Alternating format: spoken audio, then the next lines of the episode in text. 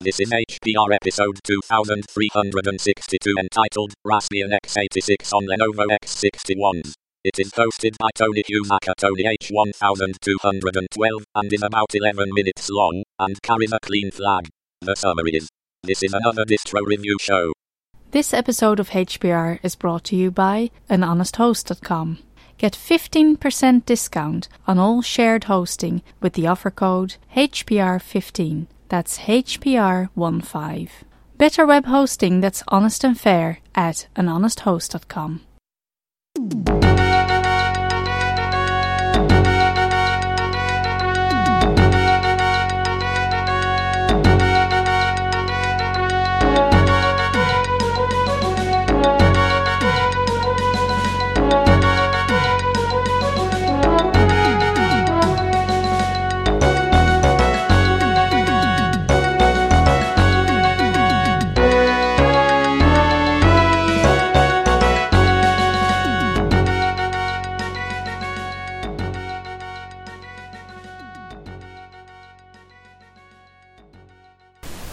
Hello, Hacker Public Radio listeners. This is Tony Hughes from Blackpool in the UK, uh, giving you another uh, show, and this time it's about running Raspbian x86 on uh, the Lenovo X61S that I did a review of review of with different OSs a couple of weeks ago, or a couple of months ago, probably now.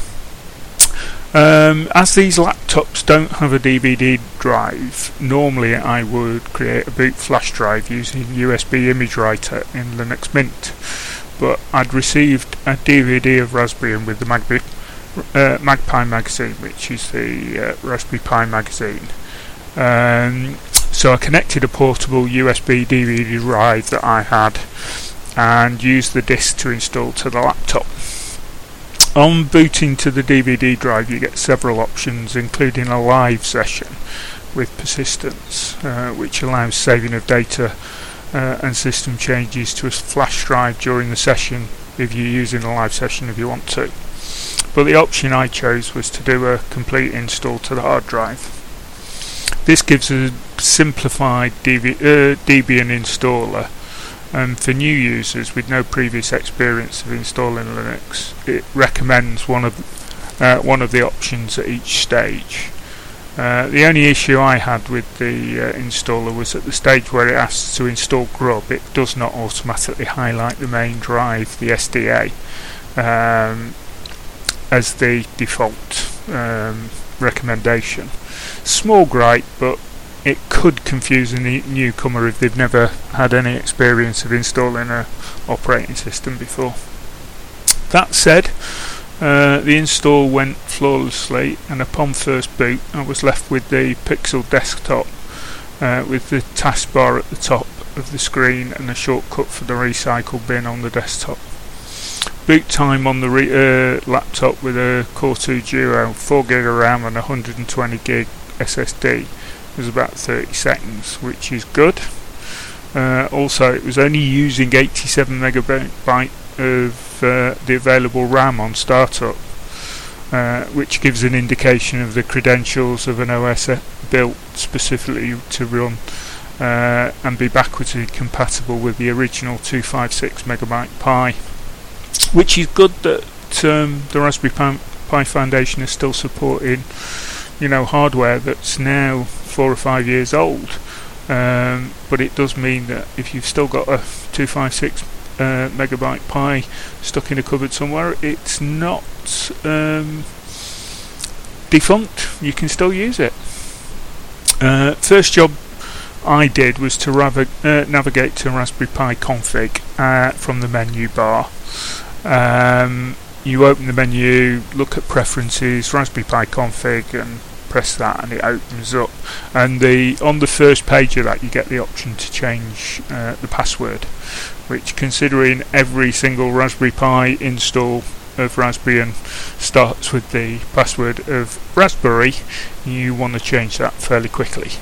Uh, just to stop anyone else messing about with your system really uh, it won't allow you to choose a weak password you've got to choose something reasonably good uh, so I duly changed the password.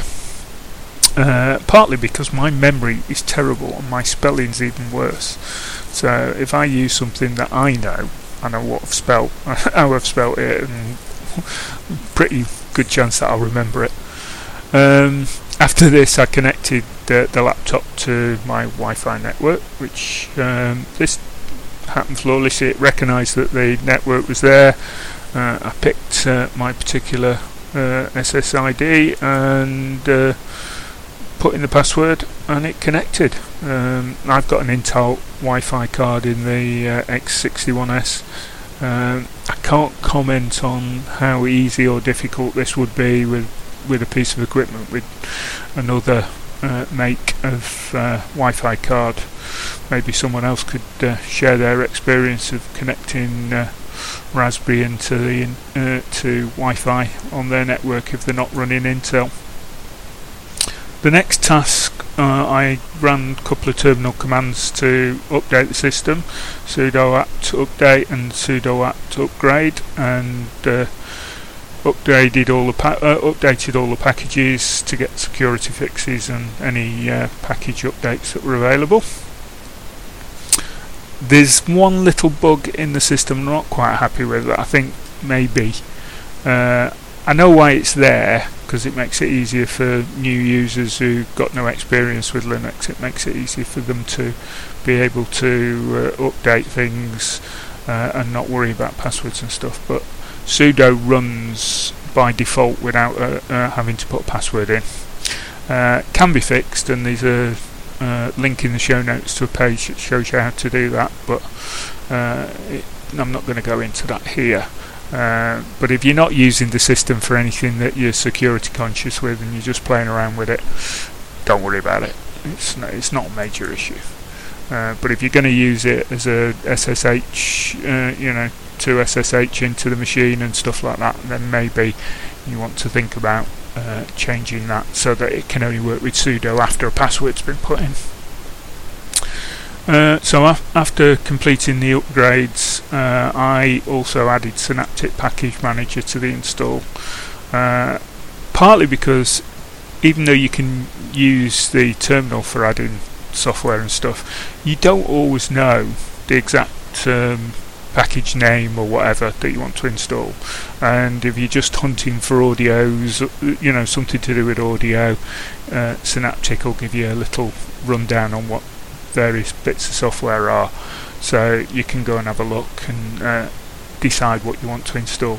So I installed Synaptic through the uh, terminal and after you've installed it it appears in the uh, preference menu as a as a link to open it up now that does require the password to to start it up for some reason. Terminal doesn't but synaptic does. So there's one for you. Um, one thing uh, that didn't work out of the box was audio. I had to install some ALSA packages and Audacity to collect the needed dependencies for the audio to work. So I installed an ALSA player, ALSA Mixer GUI and Audacity and after I'd done that uh, and rebooted the audio worked. So uh, I'm not sure exactly which were the dependencies for audio that weren't working but by doing that I grabbed them and it now works. There was no battery monitor installed on the uh, in the software so I went and got Batman uh, out of the Synaptic mani- uh, package manager, installed that, and so now I can check uh, the battery status. Which, um, if you're out and about and you're uh, relying on the battery a lot, that can be quite useful to have. On the whole, given that Raspberry's been built uh, to be compatible with uh, all the iterations of the Pi, including the, the new Pi Zero, etc., uh, the the software uh, installed by default, while minimal, includes all the basics for web use: Chromium for uh, web browsing, uh, Claws Mail for sending emails and receiving emails, and for office work, you've got the full Open Office suite, which is quite a feat. Um, and I did a little bit of playing around with these, and they worked fine. Uh, you've got to remember that the uh, X61S is a Core 2 Duo uh, with, and I had 4 gig of RAM, so I would expect them to work fairly fairly well. Uh, but on something a little less well spec you might find that some of the more uh, resource heavy packages might uh, slow down a bit and you might only be able to use one or possibly two at a time. So would I use Raspbian x86 as a daily driver? Well with a few tweaks it might it might be possible, particularly on uh, if you've got an older PC or laptop that you want to try and rescue. Um, on something very low spec, you might struggle. I need to try it on an old Atom netbook to see if it will work, or uh, uh you know. Um, but I suspect on a Pentium 4 system, which I might try out at the Makerspace in the next week or so, because um, we've got one kicking around for adding uh, distros to. Uh, and if it's got a couple of gig of RAM, it should work reasonably well. Uh, and if you've got you know one or two of them kicking around and a couple of kids kids at home that want a, a homework system and somewhere that they can mess about with uh, software development through Scratch or Python or whatever, uh, some of the stuff that they do at school maybe on Raspberry Pis and they've not got a Pi, then um, it could be quite a good uh, little student, you know, school student machine and uh, you're not throwing something away to, you know, to have to be recycled.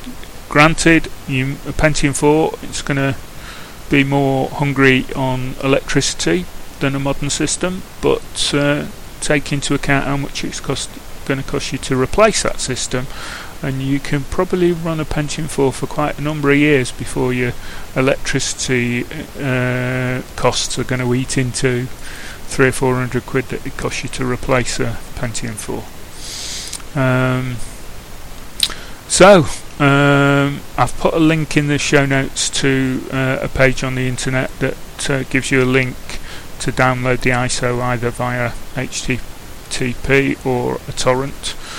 Um, and give it a go, you know, see what you think of it yourselves and let me know. Uh, so that's it. That's Tony Hughes in Blackpool signing off for this episode of Hacker Public Radio. Bye for now.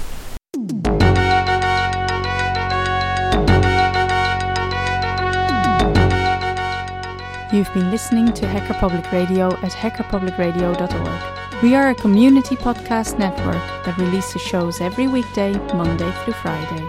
Today's show, like all our shows, was contributed by an HPR listener like yourself. If you ever thought of recording a podcast, then click on our contribute link to find out how easy it really is. Hacker Public Radio was founded by the Digital Dog Pound and the Infonomicon Computer Club and is part of the binary revolution at binrev.com.